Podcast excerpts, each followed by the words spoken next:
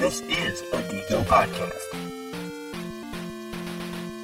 2020, the year where pop culture stood still. It produced very few things. Despite everything being shut down or delayed, Disney did not disappoint with this country western in space. Jon Favreau, Ludwig Göransson, and the eyeball popped guy from Game of Thrones. Oh, and more Baby Yoda. Today we are discussing Mandalorian Season 2.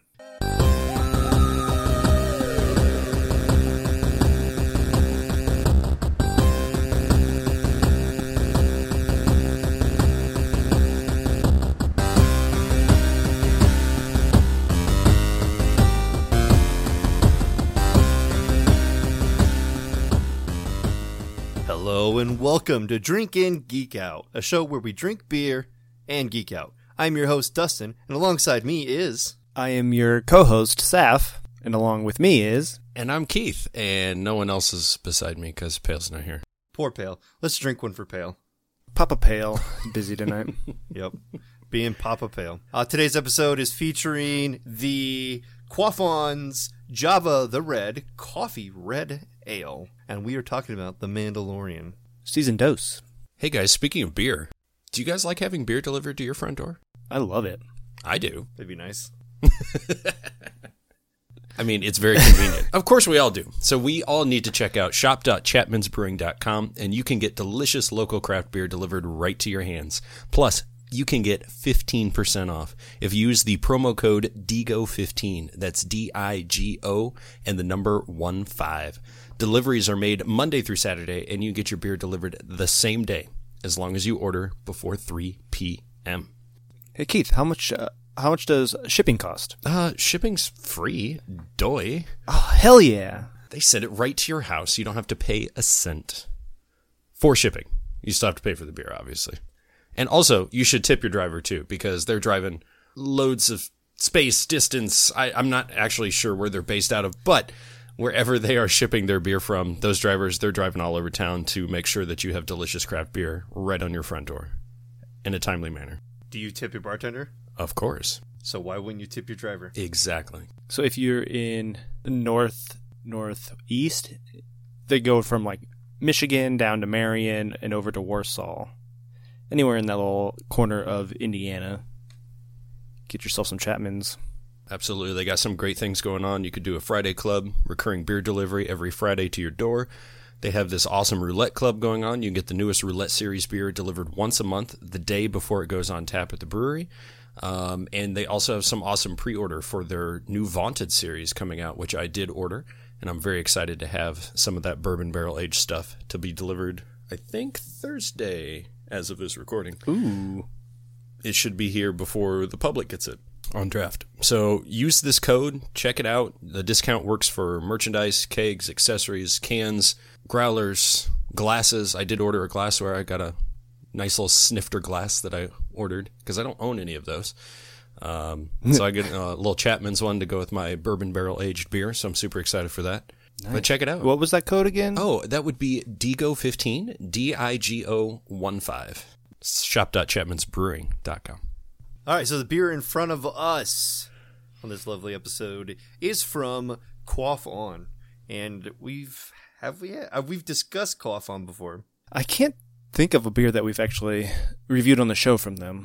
Yeah, I remember like saying one of the beers that I had been drinking was uh, the combination of the peanut butter busted knuckle and the strawberry six foot blonde, but I don't think we actually revealed anything on them. I know we've been to several tastings together down in Indy. I think everyone I've been to, they they're there, and I've had most of their beers. Right. And any Big Woods restaurant is owned by them, so they got a great selection of Quaffon at those Big Woods. Big Woodses is. Um, all right. Well, just in case we haven't had them on, uh, a, beef, a brief little thing about them. Uh, uh, quaff is a verb, pronounced K W O F, quaff. Uh, to drink heartily and with gusto is what it means. Uh, at Quaffon Brewing Company, gusto is a part of everything we do. Our craft beers uh, reflect our passion for the brewer's art and our commitment to the beers that excite and delight the quaffer's palate. There's more, but we're not going to get I- into too much of it. Can confirm that the busted knuckle was reviewed by Dustin and Allison on episode 151, the X People episode. Nice. Eh, there we go. That's something. Uh, the and the brewery is out of Bloomington, but we have a couple locations. As you said, there's uh, Big Woods, uh, so that's where we pretty much get our quaff on fixes. Yeah, there's like five or six of those now, I think. Yep, you can get it from there, and liquor stores around us, and apparently around Keith too. Yeah, they they do have it in grocery stores and some of the liquor stores around here. They have more of their available ones. Their um, seasonal beers, as this one is. Right, and so this one is the Java the Red. Uh, Six percent ABV, 15 IBUs, which is going to be the Spider-Man first appearance. Amazing Fantasy number 15. That's amazing. Java the Red is a coffee infused amber slash red ale, caramel malts, and roasted barley blend with the added coffee to create a complex but smooth flavor. the bottle, because we've actually got bottles instead of cans for like the first time in I know, however long. long time. It's a 12 ounce bottle. It's got a like a brownish label sticker on there with um I don't know. He kind of looks like a Mandalorian to me, but I- I think it's like a coffee bean with a helmet or something. Yeah, I wasn't too sure what it was, but definitely does look like the Mandalorian mask. For sure. And then on the side of the bottle, if you flip it sideways, it says Quaff On Java the Red is a classic red ale infused with coffee, making it a delightful companion for your winter adventures here in May. It doesn't say in May, but yeah, we are in May. Hey, w- here in Fort Wayne, at least, we had a couple inches of snow on the ground. a few days ago, Snowstorm. so- yeah, we did too. Ugh. Yeah, we for sure did. Yeah. A huge branch break out of my tree, Yikes! taking up half the yard. Um, the beer, let's talk about the color first, I, I suppose. I hope it's red. It's hard to tell in my lighting here. Well, yours it is is, better than uh, mine. I added more light to my room, and everything is still dark. Yeah, Looks it's like a I'm little drinking a stout. Ambery. Uh, there's some red to it, of course. Yeah, a little red. Yeah, but it reminds me more of like an amber than anything, Yeah, which makes sense because the description said. pretty dark, but that's because my room is dark. I think it, out in the kitchen it was a lot lighter looking. Mm-hmm. Yeah. So according to our list, what do you have? Um, I'm gonna say like around a twenty, but that's Yeah. just from my perspective. I was thinking that range too, the 19 to the 21. Yeah, I agree. So the All right. dog from Duck Hunt. do we know? Do we know his name? It's in Smash Brothers. It's just the duck hunt. Duck Hunt. I think Oh, duck hunt. Duck. He's a little bitch. I know that. Some bitch laughing He's got all a- the time. he has a laugh. So it's pretty clear. Yeah. I would say I don't know the difference between like Sue Storm Brilliant and uh, Predator Clear, but I do have some bubbles in there, so probably closer to the Predator Clear. The Predator. Predator. Predator. I agree. And there, I do have a little layer of head on mine, Yeah, it was very but it's not a ton. It's just like a light layer over the top. Yeah, mine was pretty light. It didn't last very long. Um, I was shaking mine up to s- s- get ready for the sniffer. I think so. It's like a, it's like the skin on top of I don't know gravy. yeah. I know what you mean. It's like that's a perfect example. yeah, we don't even have to say Goomba. We got the head of gravy.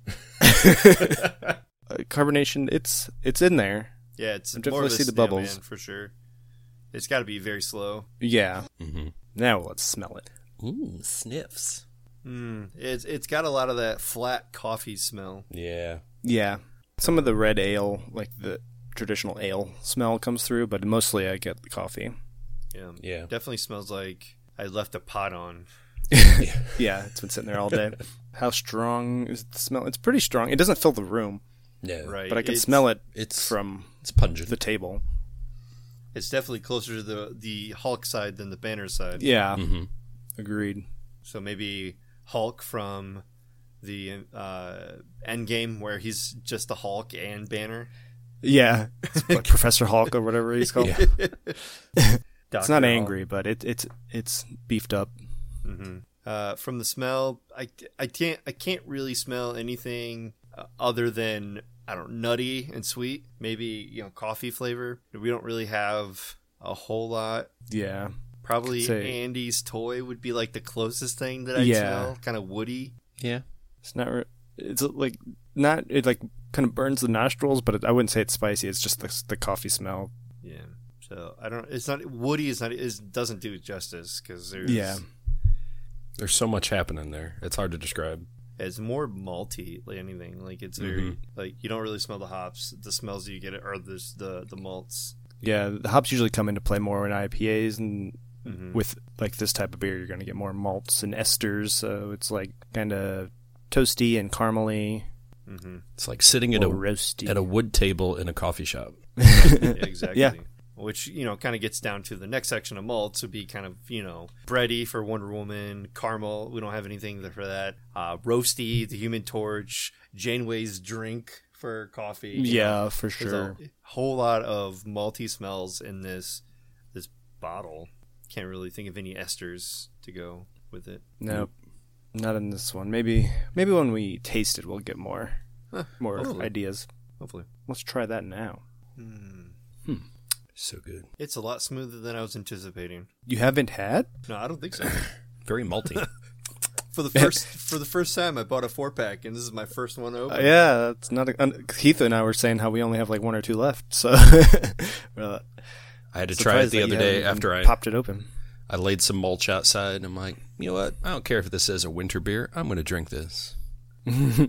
Yeah, I, I don't put a whole lot of stock in winter beers versus. No, Yeah, I just uh, am able to enjoy the fact that more people are putting stouts out because it's Yeah. winter beer, but I don't put a whole lot of stock into it.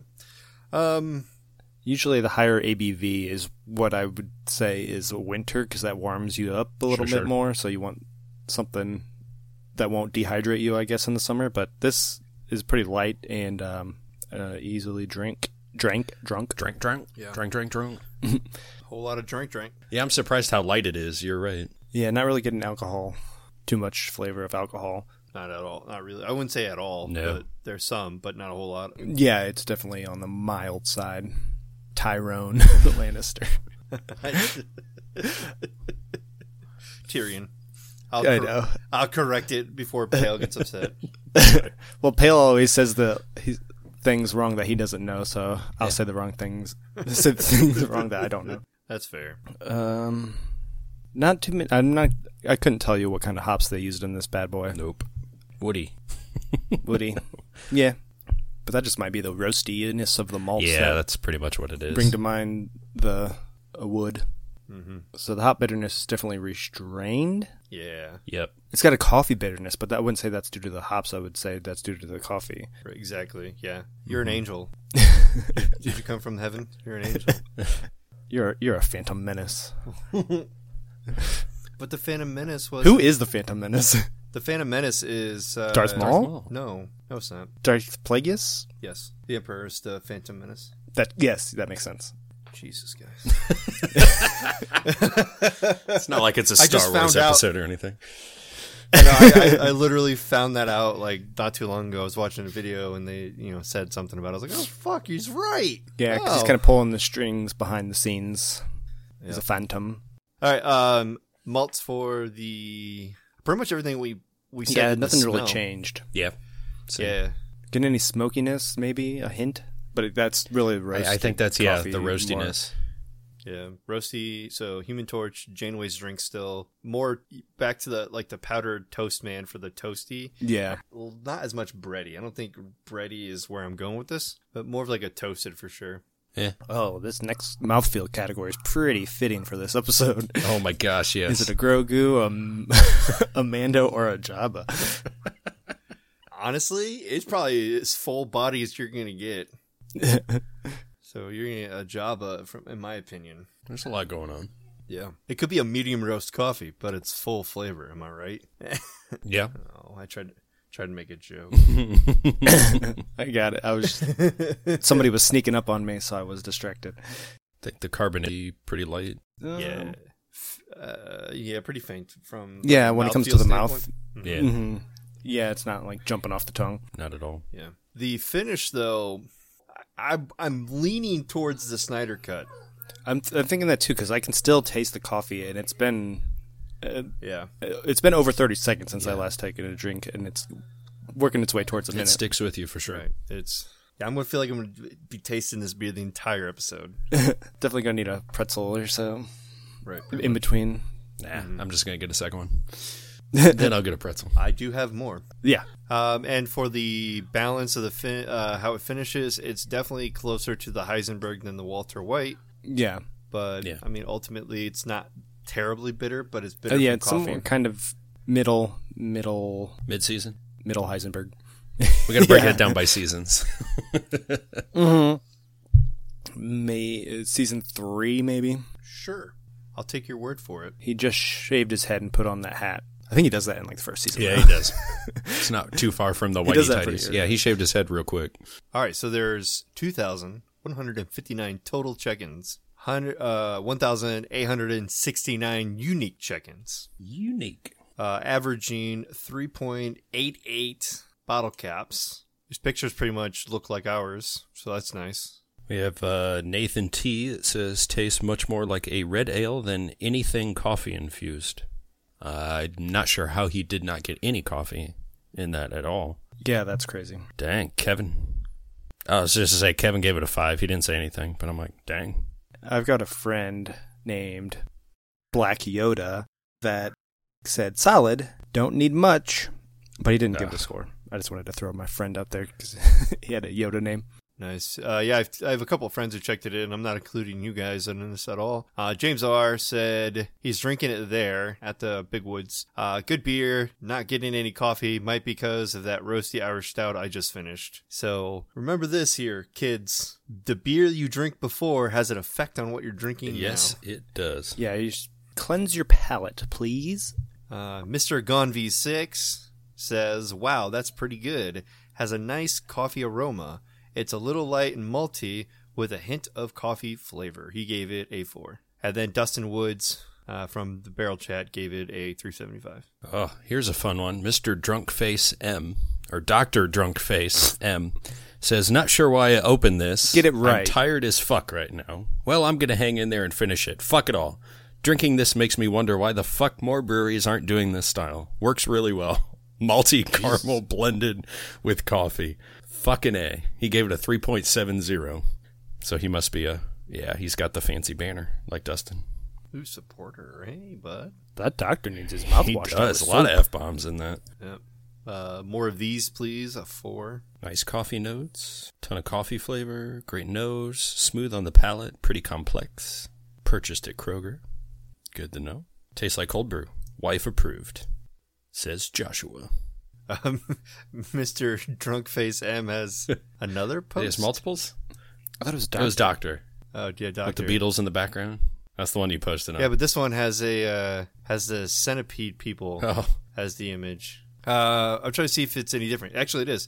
All right, yet another style that I don't know why more breweries aren't doing. I'm telling you, coffee works with all styles of beer. Take a decent typical anything and throw coffee in it. Way fucking better. Great caramel maltiness. Kick up with the medium roast coffee, and then he has the centipede man image as the the post. This is cool. oh my gosh.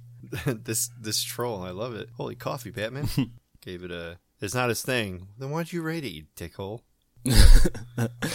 Two seventy five. Not my thing, but I, I still drank it. All right. All right, I am. I think I'm ready. I'm tired of some of these comments already. I checked it in at a 3.75, and I said the coffee notes blend well with the standard red flavor. And I could see this jumping up to a 4 on a good day. It's a pretty solid beer. I think there is some.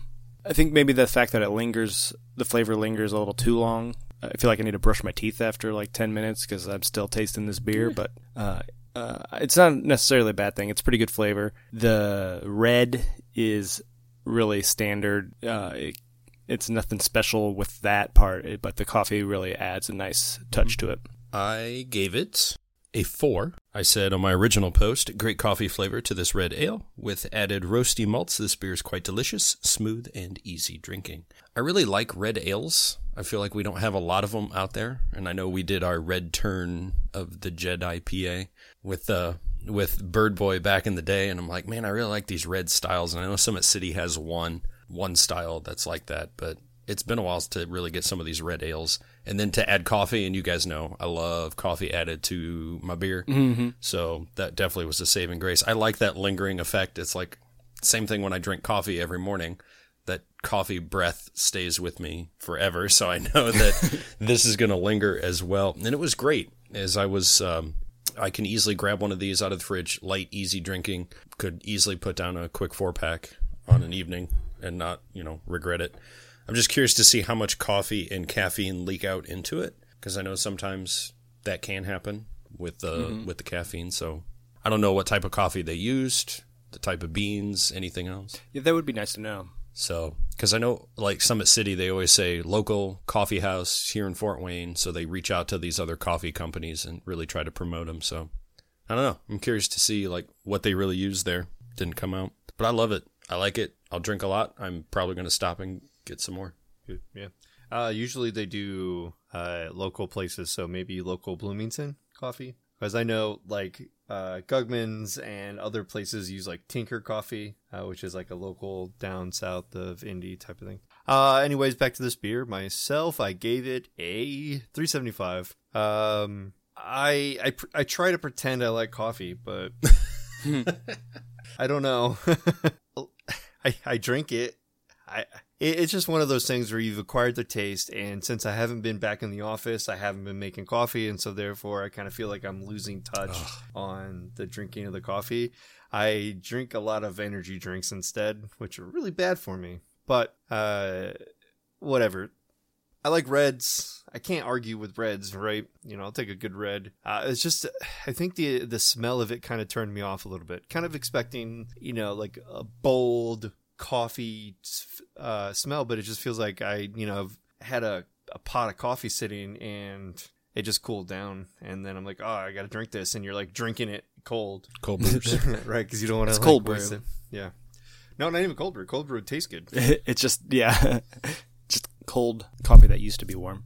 Yeah, don't get me wrong. I will finish these. I'm not. I'm not an animal, but I don't know. It's just 375 is still a good score. I don't, Yeah. I don't know It's why very I'm trying to defend it. that's, that's exactly what I get it got gave it, and I liked it. I guess we're kind of like nurtured in this culture that if it's not like a four, you know, and a quarter and above, that it's Yeah. bad or whatever. I was gonna say we feel really bad when we mm-hmm. give anything lower than a four, but no, I'm right there with you. I would have been like 375, but I really like the coffee in it. That's what helped me, and that's just my style. So I gave it one click higher. yeah, maybe two years ago. I was gonna say last year, but last year I was not in the office either. yeah, it's been a while. yeah, maybe two years ago when I was drinking coffee pretty much every day, maybe this would have been more appealing to me. Uh, but you know, your tastes change, and not drinking coffee, three or four cups of coffee a day anymore, kind of just changes that for you. Yeah. Can follow us on Twitter and Instagram at Drink and Geek Out. Get all sorts of cool, fancy updates and pictures. You can also check out our show notes and other fun stuff over on our website at drinkandgeekout.com. And you can email us any comments or suggestions at drinkandgeekout at gmail.com. If you like what you hear, please take a second to rate, review, and subscribe on Apple Podcast, the Google Play Store, or wherever you get your podcast. We also have a Patreon where you can get some fun bonus content, and that is patreon.com slash drinkingeekout. And now, back to the show. On to Mando. Oh, We're gonna oh, go oh. chapter by chapter. I always try to do like the Mandalorian sound in my head, but then it always turns into Dio's Holy Diver, right? Bum, ba bum, uh. ba bum, bum, bum. Like, Yeah. not what I want. Chapter 9. This one was called The Marshal. It was directed by Jon Favreau, who I also, I think, wrote every episode. Did Dave Filoni help at all, or was he just? Uh, yeah, he, he was he was there too. He was just there for moral support. you got it, John. Dave Filoni's like the executive producer, and he also, I think he was also directing some of the episodes. Uh, on this episode, the Mandalorian, played by Pedro Pascal, has been tasked with returning his charge, a child named Grogu, Spoiler, spoiler not in this episode. which we don't learn that yet. Well, I had to. I put all the actors' names next to. Uh, next to their characters' names, and so next to the child, I put all Grogu. Yeah, but not even the actor's name. Robot. He is real. Muppet. Um, to its people, the Jedi. Um, he begins searching for other Mandalorians who he believes can help him find the Jedi and is directed by Peli Motto, played by Amy Sedaris, to a rumored Mandalorian operating out of Tatooine town Mos Pelgo. There he is. He learns that there is no Mandalorian, but is confronted by Marshal Cobb Vanth, played by Timothy Olyphant, Olyphant, who wears Mandalorian armor. Vanth explains that he freed his town from the control of a mining collective using his armor, which he bought from the Jawas in the desert. The town is now frequently attacked by Krayt Dragon. Vanth agrees to give the Mandalorian armor back to his people in exchange for help killing the dragon. The Mandalorian arranges an agreement between the villagers of Mos Pelgo and local clan of Tusken Raiders to work together to kill the dragon in exchange for peace between the groups. They lure out the dragon, which is ultimately killed by the Mandalorian. He leaves with Vanth's armor, watched by a scarred Boba Dun, Fett, dun, played by Temuera Morrison, That was an awesome scene. who I don't think we know is is Boba Fett, but I think we all guessed Boba. it. Right. When I watched the episode and they pretty much revealed that it's just a, a loser in the armor, I instantly felt like my heart sank. Mm-hmm. Where we had that uh, that charge that was like, "Hey, we're gonna have Boba Fett in the Boba Mandalorian," Fett back. and then we have Mando, uh, Mandalorian armor. It's not him. I was like, "Fuck, son of a bitch." Yeah, I kind of figured it wasn't going to be him right off the bat like that, and I love the reveal of Timothy Olyphant because he's like from Justified. Mm-hmm. He he's basically the same character, but now in a different universe. Yeah, this was a fun episode. I thought it was a good way to start. And I liked seeing the the Tusken Raiders actually because they're usually just like background characters on Tatooine, and now you actually get to learn a little bit about how that whole tribe or whatever they're called works.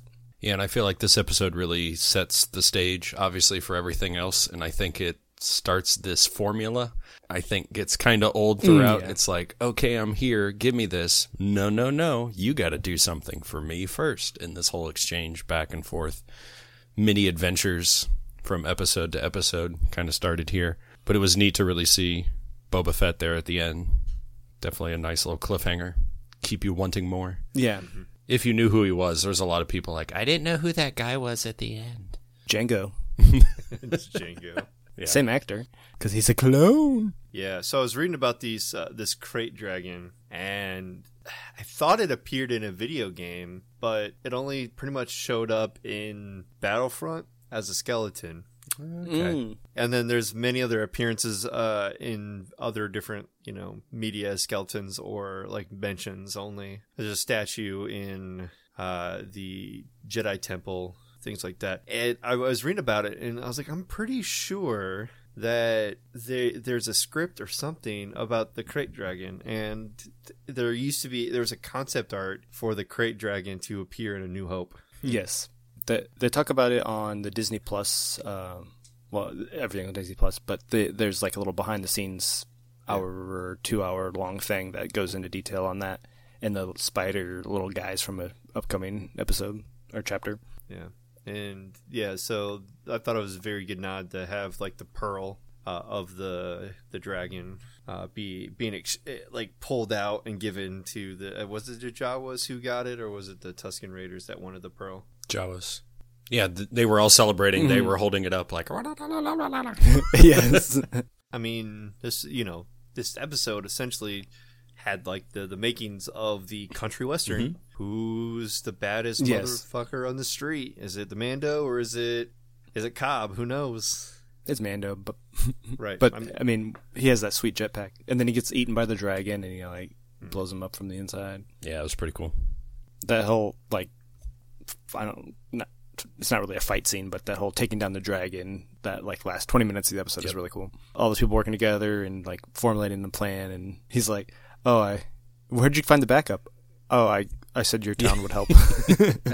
We need everybody. it's kind of like that episode from first season where they he's like on that village and he has to train that whole village to fight the the AT-AT or the hmm. ATST or whatever. All right, moving on to chapter 10 The Passenger, directed by Peyton Reed. The Mandalorian agrees to take a frog lady, Misty Rosas, and her eggs from Tatooine to the estuary Moon Trask, where her husband will fertilize the eggs in exchange for information on other Mandalorians. Due to the eggs' fragility, they must travel at a slow sublight speeds. On their journey, they're confronted by X Wing fighters who force the Mandalorian to a nearby icy planet because he is wanted by the New Republic for his role in a prison break. He crash lands on the planet. While the Mandalorian fixes the ship, the child stumbles upon numerous eggs inside a cave, which hatch to reveal a swarm of spider-like creatures. The Mandalorian, the Mandalorian child and passenger are trapped in the Razor Crest, the Mandalorian ship, until the X-wing pilots find them and kill the creatures.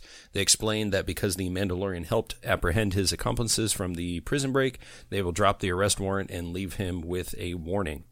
After the Mandalorian Mandalorian finishes the repairs, the tattered Razor Crest takes off and resumes its journey to Trask. As Baby Yoda, Grogu eats most of those damn little eggs. It's that whole, all that lady's eggs. That was funny. That was pretty funny. These were the spider guys I was talking about. They were supposed to be on uh, Dagobah. Is that where Yoda lives? Mm-hmm. The swampy planet. They were supposed to be a little run in there, but they were like a blue color. And I don't remember Jon Favreau, Dave Filoni. One of them was like, they're blue. They should, seem like they should be on the ice planet. So they threw them on. They brought them back out in from the uh, drawings and put them in this That's cool. episode. I feel like Dagobah would be a weird place if they had these little spider things. hmm This had, definitely had uh, brought to mind the Alien movies, like the eggs breaking open and little creepy crawlies coming out and attacking. And pretty much destroying the ship, just overloading it. Yeah, I like the X-wings coming to save the day at the end. Yeah, that was nice. Mm-hmm. Arachnophobia. I think one of those one of the X-wing pilots was Dave Filoni. I don't know if it was this episode or coming up episode. Oh, nice. Um, yeah. So this is one of the one of the episodes that I dog-eared as being one of the probably worthless episodes Filler. in the show. Uh, I feel yeah, I feel definitely filler. Worthless, probably a little harsh, but it serves as exposition to get them to Trask, where they run into a nice little uh, group of people, and it just this served as a reason to get there. Yeah. yeah, Um, and I think the battle with the spider people is what made the episode actually worth watching. hmm I liked watching the little frog lady jump around and like start running, and she's like in, finds the hot tub and she's like bathing in there. Yeah, pretty good. has all her but- all her eggs out, just chilling. she played the pig-faced guy in the first season, the like one voiced by Nick Oh, Nolte. yeah, that, that- character, she did the the body of that character. So, yeah, that guy. It's nice that they brought her back because she, I think she does a pretty good job of like bringing these characters to life without actually being able to see her face or anything. Those good old costume actors. Chapter eleven, the heiress. I read that like an audiobook. That was nice. This was directed by Bryce Dallas Howard. She did one episode last. I think so, at least I, one. I enjoyed that episode, by the way, and so I I saw that she directed this one. I was very very into uh, seeing how it goes. Uh, at Trask, the frog lady reunites with her husband, and they direct the Mandalorian to a local inn where he could find information on other Mandalorians. A fisherman offers to take the Mandalorian to the others, but on board the fishing ship, he is ambushed by fishermen who want to sell his armor. The Mandalorian and the child are rescued by three Mandalorians, led by Bo Katan. What? What? Yes. uh, which was Katee Sackhoff. She enlists his help in seizing weapons from an Imperial freighter in exchange for information on the Jedi. After boarding the freighter, Bo Katan reveals that their main objective is to capture the ship along with the weapons for their effort to reconquer Mandalore. The Imperial captain is instructed by Moff Gideon, Giancarlo Esposito, to crash the ship. But his efforts are stopped by Bo Katan, who questions the captain about the dark saber. He kills himself. No. oh, that's very. That's dark. That's a good That's a good sentence. Three words, very to the point. Uh, but did he kill himself because of the question about the dark saber? Bo Katan directs the Mandalorian to meet the Jedi Ahsoka Tano, Rosario Dawson, in the city of Calodan on the forest planet of Corvus. With the Razor Crest partially repaired, the Mandalorian and the child continue on their journey. I don't know if you count that repaired. It's like he- held together by like fishing twine and like tape. I was gonna say we got so much right here in this episode. Mm-hmm. We had the two cameos that we were expecting to happen happen with Bo-Katan and Ahsoka Tano.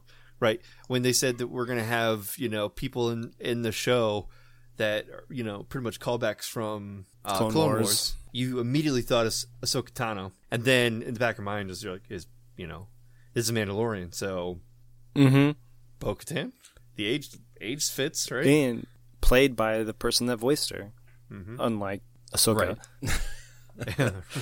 Uh, uh, but uh, in that little behind the scenes thing, Katee Sackhoff is interviewed, and she's like, "When I started working on Clone Wars, Dave Filoni was said like, you know, this could be an, adapted into live action one day, and maybe you'll get to play this character." And she just kind of like laughed it off, like, "Yeah, mm. right. I'm just a cartoon or something." And then so like when she comes onto set to play a live action version, he's like. What I tell you, and this is like whatever, fifteen years later or Yeah. something. I was surprised. I really didn't cool. know the background, but I did watch Clone Wars, and I'm like, hey, that's the Clone Wars lady. Uh, that's where I made the connection Mm-hmm. the first time I saw it. And I'm like, oh, then that means the dark saber. Okay, yeah, all right, this is all making sense Yes. now.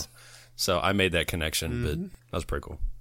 Yeah, it took me a minute. I remembered the character, but I had to go back and jog my memory to like who she was because I, I just remember, yeah, that character existed. But what what was she doing again? Because it's been a while since I watched yeah, Clone I, I knew she just had the dark saber. That's the only thing I knew. I could remember. Yeah. She was fighting with it. Yeah, but it's not it's not that big unless you watch Rebels. Rebels is where the dark saber has a lot of Oh, really? backstory, and uh, another character from Rebels might be making an appearance in Mandalorian three, from what we're hearing. But who knows? Um, also, Ashley uh, Eckstein, who voiced Ahsoka Tano, is the whitest person I've ever seen. so that's probably why she didn't play Ahsoka Tano. yeah, and I don't know if she does. She do act like a lot of acting, like live action acting. Yes. I don't know. I just see her only thing is that just the voice actor for Ahsoka, Mhm. and then has like uh, a couple things, I guess, right? Like I feel bad that she didn't get to play the character, but I think Rosario Dawson's like the perfect choice. Yeah. A lot of voice actors for cartoons and whatnot, they never do live action. It's it's Yeah. very difficult. it's a whole Yeah. different thing. Yeah. So she does have a lot of things, but voice actors, and she had a. She was in the That '70s Show one episode. She was in Drake and Josh for an episode. But a lot of the stuff she did were just voice roles, like uh, Soka for Clone Wars. She was in Sofia the First as Mia the Bluebird. She played a part on Robot Chicken, things like that. Rebels. She was Ahsoka Tano. Yeah. So And they're uh, adding this character, knowing that they're going to do a whole spin-off. Do you want this girl that's barely done any live action acting, or do you want someone known that is like a known commodity and a known name, and she's proven proven herself as an actor True. to take on the role and lead the series? So Especially since they were planning a spin off from the beginning. So Yeah. yeah. Uh, anyways, back to the episode a little bit. The battle on the ship itself was kind of boring, right? You thought it, there was a whole lot of action, but with the Mandalorian armor, like they were just pretty much like ricocheting the laser beams off. And, like, Yeah. but you know, it moved the story. It did its thing. We're going to move the story right now to chapter 12. Uh, the Siege, directed by Carl Weathers. What? What?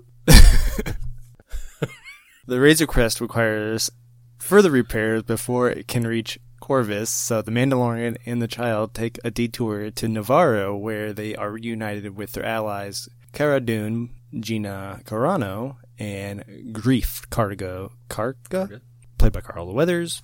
While the Razor Crest is being repaired, the Mandalorian is shown how much things have improved in Nevarro since he was last there under a starward ship of Karga as magistrate and Dune as marshal. The last challenge that they are facing is the remaining Imperial base on the planet, and the Mandalorian agrees to help them destroy it.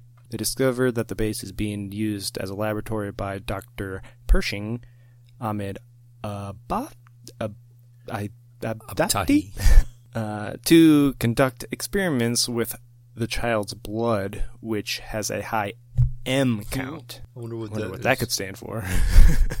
Midichlorians. Probably. uh, they just don't want to use that word. I guess. Yeah. it's got a bad connotation to it.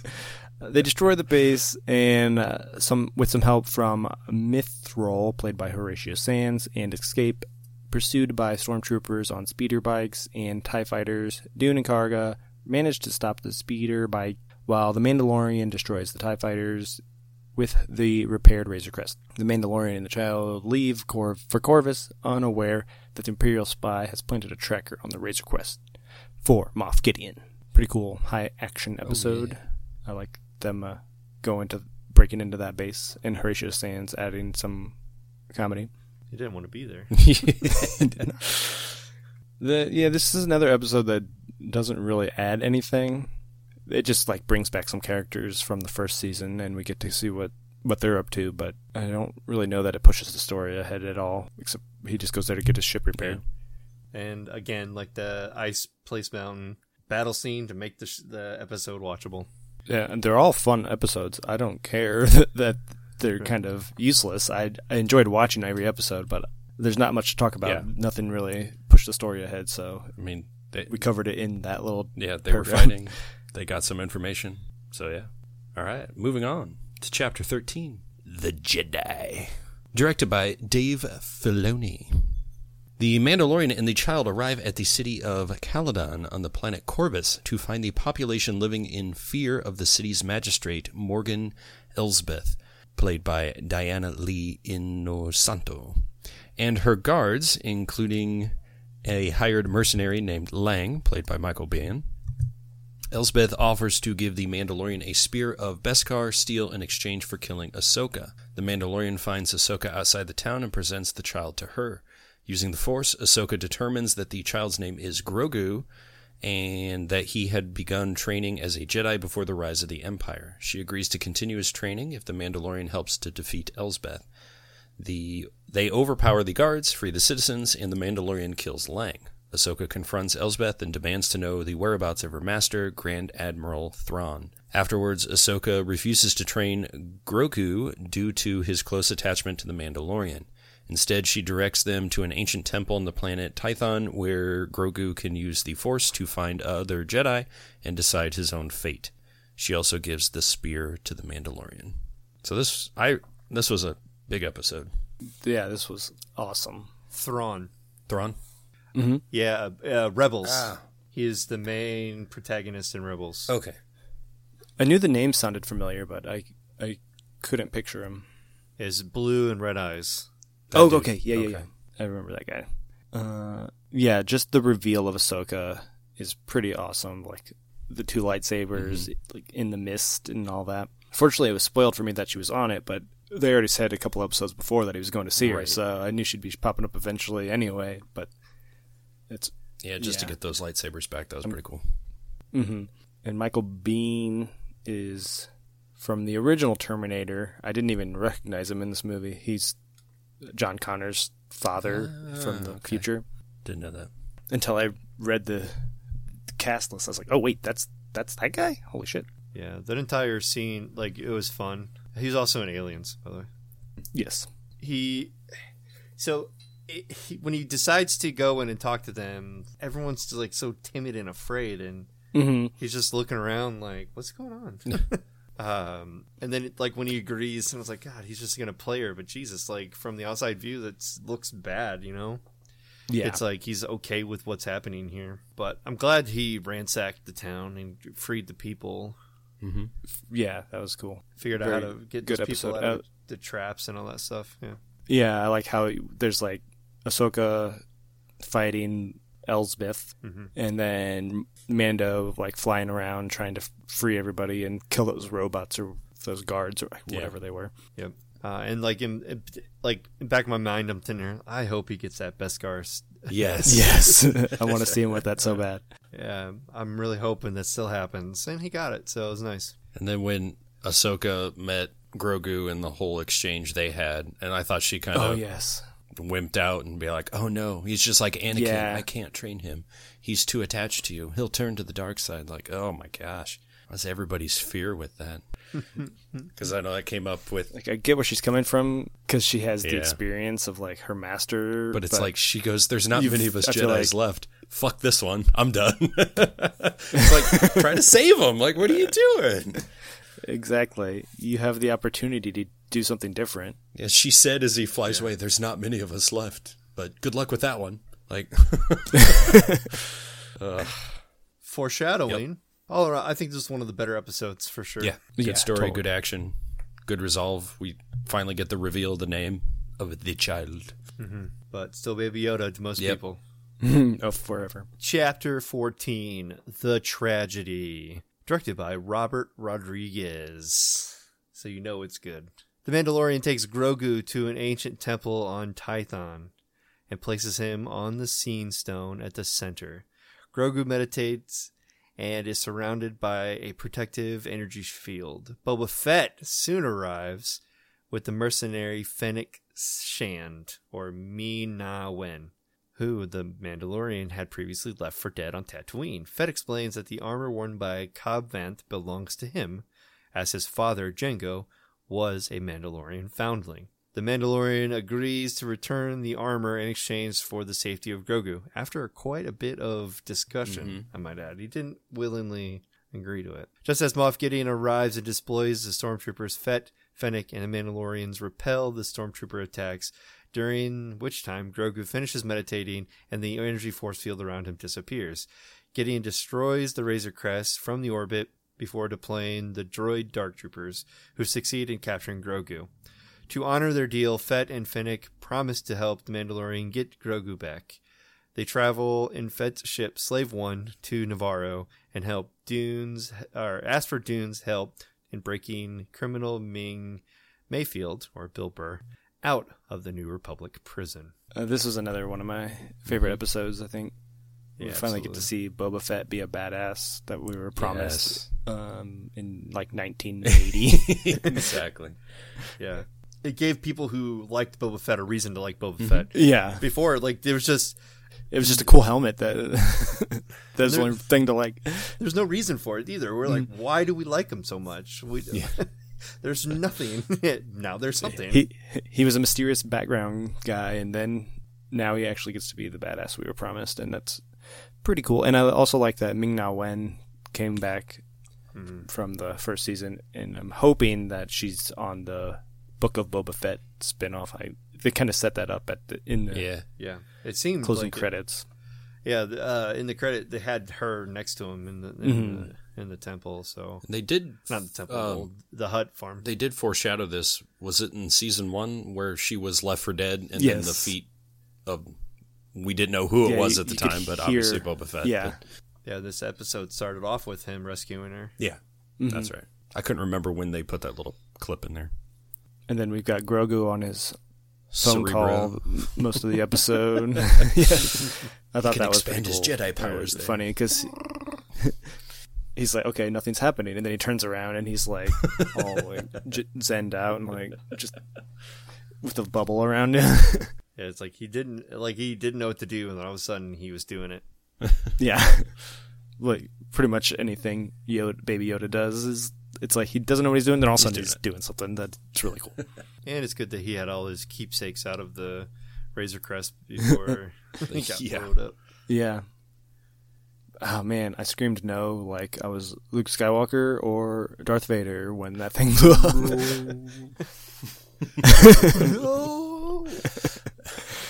I was like, that's like a character from the show that just That's got my killed. favorite ship. right? I have that ship in Lego form. Now he's gonna have like a.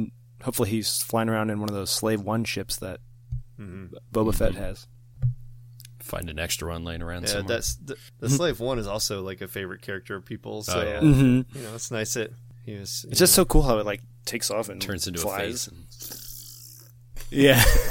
creepy flying thing. a little a flying Jedi helmet. Yeah.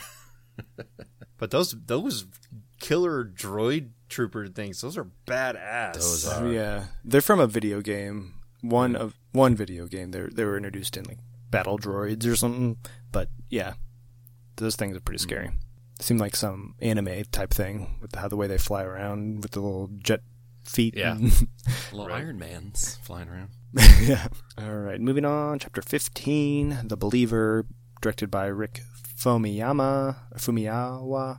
He also directed from one of the episodes in the first season. Dune uses her new credentials as a marshal of the New Republic to transfer Mayfield, an ex Imperial, from prison to her custody. He agrees to locate Moff Gideon's cruiser, but needs access to an internal terminal. Internal terminal.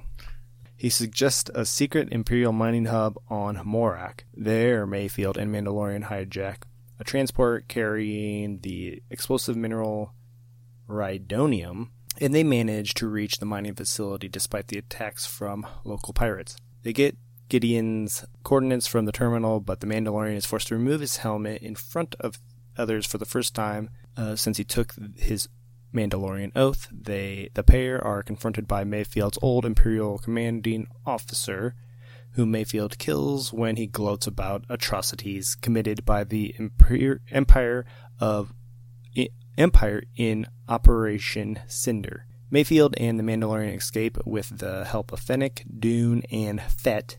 Dune decides to let Mayfield go. The Mandalorian sends Gideon a transmission warning that he is coming for Grogu, paraphrasing a similar speech that Gideon had previously given, which I didn't realize until now. This episode's nice. That was a good one. Yeah. This whole last half of the season is packed with great episodes. sure. Yeah. For the first eight, ep- four, uh, sorry, for the first four episodes, it's kind of like, uh, okay, it's happening, and then It's the final set up. like final five or final four, it's just like boom, boom, boom, boom, boom, boom, boom. Watchability through the roof. I really like Mayfield. I like Bill Burr. I mean, Yeah. he just plays himself in this, and it's like, okay, it's kind of funny. But I think he does Yeah. a great job. he blends in well with this ragtag team of heroes, whatever you want to call them.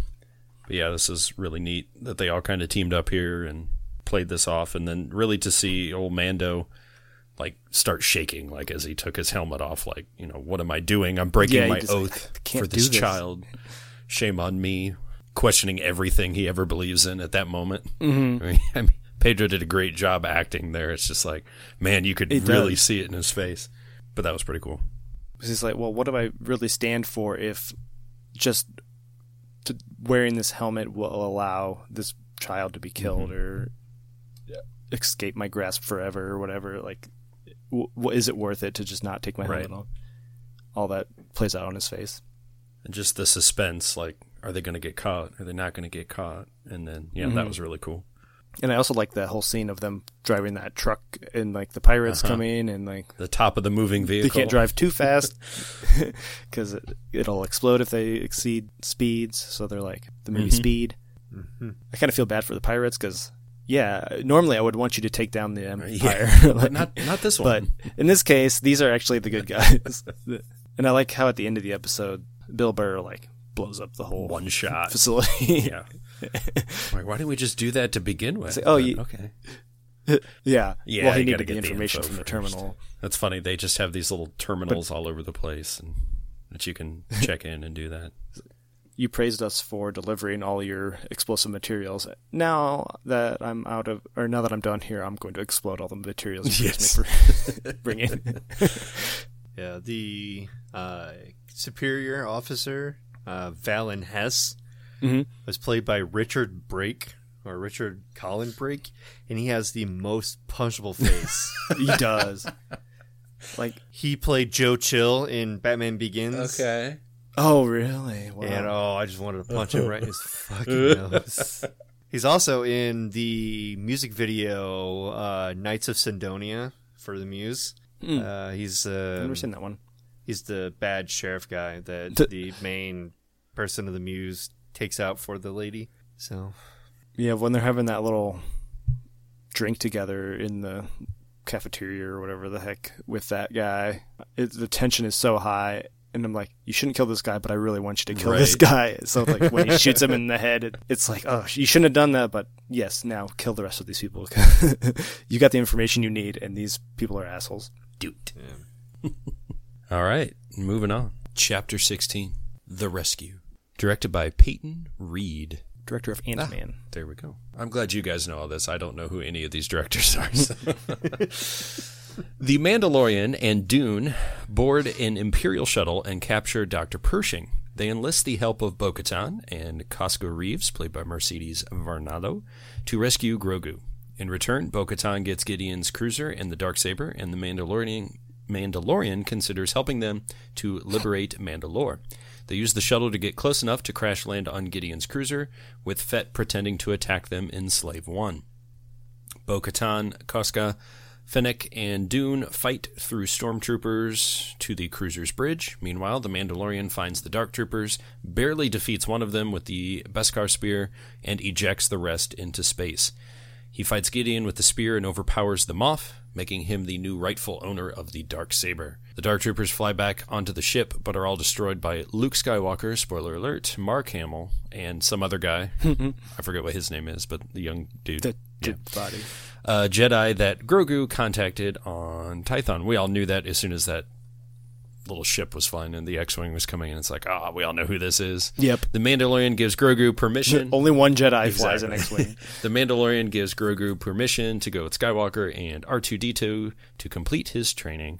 Later, Fett and Fennec travel to Jabba's palace in Tatooine, where Fett kills Bib Fortuna, played by Matthew Wood, and claims the throne to set off the spin-off series of Boba Fett or Fett Boba. I don't know. Uh, the, Book of Boba Book Fett. of Boba Fett. or technically the book, the book, of of Fett. The Book of Fett. I yeah. thought just Fett was in there somewhere. Um, I literally jumped out of my seat over the back of the couch and did like a a soccer goal slide across my floor when she was like, "Who's that? What's this?" Oh, it's just a one X-wing. I was like, yeah. "Oh shit! oh shit. oh, no!" So then I missed, of course. Uh, Cara Dune's like, "Oh, only one ship? Yay, we're saved!" And sarcastic. Saw that. Uh, Yeah, I hate that Later. that was spoiled for me. I knew Luke Skywalker like saved the day, but I was trying to think if I would have put together that that's the other Jedi that's alive. You would have. That's really the only Yeah. explanation. Because it's like who? Once I saw the else? X-wing, I would have, but Yeah. Yeah, I mean, before that, X- I was yeah. like, hmm, would I have thought X-wing of did him? it for me. So I mean, I, I literally that's why I Yeah. jumped because all the X-wing. but when Ahsoka's like, "There's not many left of us," I'm like, "Who Duh. could that be? Luke? yeah, Leia?" because I always forget the timeline. Like, when is this show taking place? And I have to think it's after Jedi, but before Force Awakens. So it's whatever Jedi are alive during that. So Luke and Leia are the only ones we know of. and Ben, little Ben. It's, I don't know if he's born yet. I don't know either. But but does this mean that he died when Who did? Who died? Grogu when things were happening and Ben Solo killed all the Yeah. rest of them? Oh, did Ben Does kill he Grogu? kill Grogu? Ah, kill I'm glad he's dead. Oh no! Asshole. Maybe Rey will put her hand on him and bring him back to life. yeah. Yeah, because that's a power that Jedi had. Anakin saw that. And he's like, "You fucking lied to me. You said only the dark side can revive people." Liars. No, this is exciting. Um, basically using the Fantastic. the, the Beskar uh, spear to fend for himself, and uh, basically really fighting to his death about you know doing everything he can to fend off one of those little little itty bitty dark troopers. Yeah, fighting. There's like 20 on the other side of that door, and he's just fighting this one, and it takes like all of his might. kicks his ass. oh man. And, and and his fight with Moff Gideon was incredible. Yeah, I know a lot of people when I was reading reviews on this that those whole dark troopers that they thought that was such a waste that how Luke Skywalker could easily come in and destroy him. I'm like, because it's fucking Luke Skywalker. I'm like, he's just like the strongest one, A Jedi, of course. But they probably just watching the new movies where he's just a whiny bitch. Um, and Yeah. I'm like, no, he is the strongest. If you watch the first three original movies, like, come on. So I'm like, I don't know why people are so upset. Be like, oh, they did all that build for nothing. I'm like, no, they did, and they proved it that Luke Skywalker's a badass. they- so they showed how strong he is by the way he could take out this whole ship of dark troopers. like that was the whole Ugh. point. Like uh, everyone would have died on that ship if it w- he did not show up. yeah, it was just cool all around. And of course, the goodbye scene. He took his helmet off to say goodbye to Grogu. so he could see his face. Yeah, so this that's the question. When will we see Grogu again? He he is the show, so I I was fully content if they just end it now. I mean, they wrapped everything Yeah. up, and I'm looking forward to that the Boba Fett series and be like, cool, that's where we're going now. I'm like, oh, they're going to do a mm-hmm. third season with what? Well, they're they're going to retake Right, Mandalore they gotta go do that. with. I think that'll be cool to see. It'll be a whole different type of show. I feel like Yeah. than what we've been watching, but I still think it's going to be really cool. Yeah, and potentially, if they do that, then Sabine will be in it. Sabine Wren, Ahsoka, hopefully, Ezra, like Ezra Bridger, maybe. Ezra would be one of the few Jedi surviving. True. Mm-hmm. I hate him, but you know he's surviving. but the Wren family, I mean, technically, at the end of Rebels, before A New Hope, the Wren family's in control of Mandalore. Will we? I was going to see. Will we ever see like a Captain Rex or any of the clone, like the bad ah. the Bad Batch in live action? That would be awesome if we did. Yeah, but they're so old in Rebels, though. Yeah. So I don't know because Rex is in Rebels. well, we could see him in like flashbacks on Asho- Ahsoka. Yeah, maybe. I don't know if they'll do something like that. that's that's potential. Uh, have you seen all of the call outs on like Twitters for um, Sebastian Stan to, to play a young Luke Skywalker in like a spin off series? No, I did not. That'd be cool. I stand for Stan. I feel like I, I this they did the face swap thing with the two of them, and I was like, they didn't even change anything. It's so I was like, yeah, I'm all for that. And then uh, Sebastian Stan was like, well, if Mark Hamill gives me the okay, I'll I'll for sure do it. And Mark Hamill was like, well, I don't really have that authority to cast shows, but It's like whatever. yeah. Oh, actually, yeah. I've seen, I've seen this the face swap, the the deep deep fakes. the deep fake, yeah. Um, I didn't know what it was for, but I saw the deep fake stuff. Yeah. Yeah, there's a lot of that going around. I'm like, uh, well, that would have been better than have this cartoon Luke Skywalker Oh my show up because it didn't look that great. Watching that again, Just like, have an oh. actor play him. I mean, if he wasn't, if he didn't have to move his face, yeah, it looks great. But mm-hmm. As long as he didn't talk, it always looks great. But the deepfake stuff looks so much So better. They just deepfaked that scene with Mark Hamill's face, and it, looked so looked much a lot more real, over yeah. that cartoon.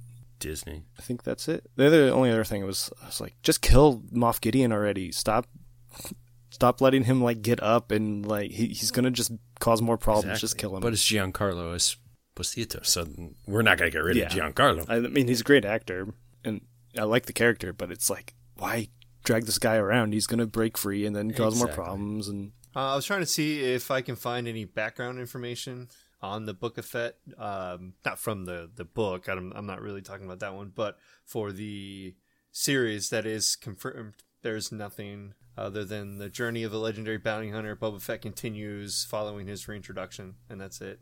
And there's two people cast, so it doesn't really have any like premise or plot just yet. Just that I thought it was- doing thing. cool. The Bib Fortuna is has been in, he he's been around since the original trilogy.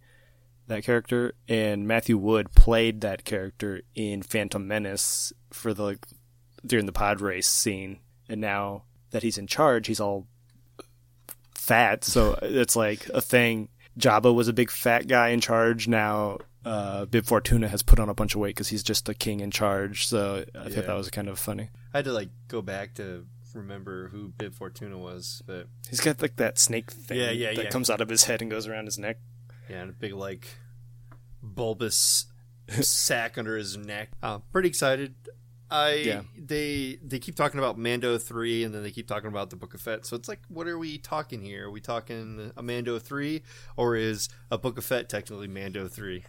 Hmm. I think Boba Fett is a spin-off. I just know, like I know. Ahsoka will be, and then the, it's just like a whole world, like the MCU. Now it's the Right. the Star Wars universe on. But I mean, like Keith said earlier, are they going to continue? And that's what I'm thinking. Yeah. if, if if anyone is talking about Mando three, are they really talking about the Book Mm-hmm. of Fett? Yeah, who knows? Um, so the book is called The Book of Fett, but the actual TV series is The Book of Boba Fett. So you're both all right. Cool. I'm excited for all that For shit. sure. And I gotta start watching the Bad Batch. Yep. Comes out Very the excited for that. fourth, right? Yep, couple days, I believe. Cool. Next time, I think we're talking about the Clone Wars. Yep. Be good. Which is pretty exciting and lengthy. It might be a s- span Yeah. of episodes, or just one really, really long episode. So. Just have to rush, get all our thoughts out, and well, all there's talk a lot of filler other. in that too, so we could just get some of the Yeah, main stuff out. Maybe just talk like, here's what happens Se- in season recaps. Yeah, Yeah, that- season recaps. That's kind of what my notes are for it. I think the last seasons five, six, seven are really when it gets good, and maybe there's more to discuss. But we'll find that out in a couple weeks or next week. next time. Yep. All right. So, all right. Sounds good. Until then, Drink up. drink up and also out. geek out. Hey, hey, geek out. Yeah.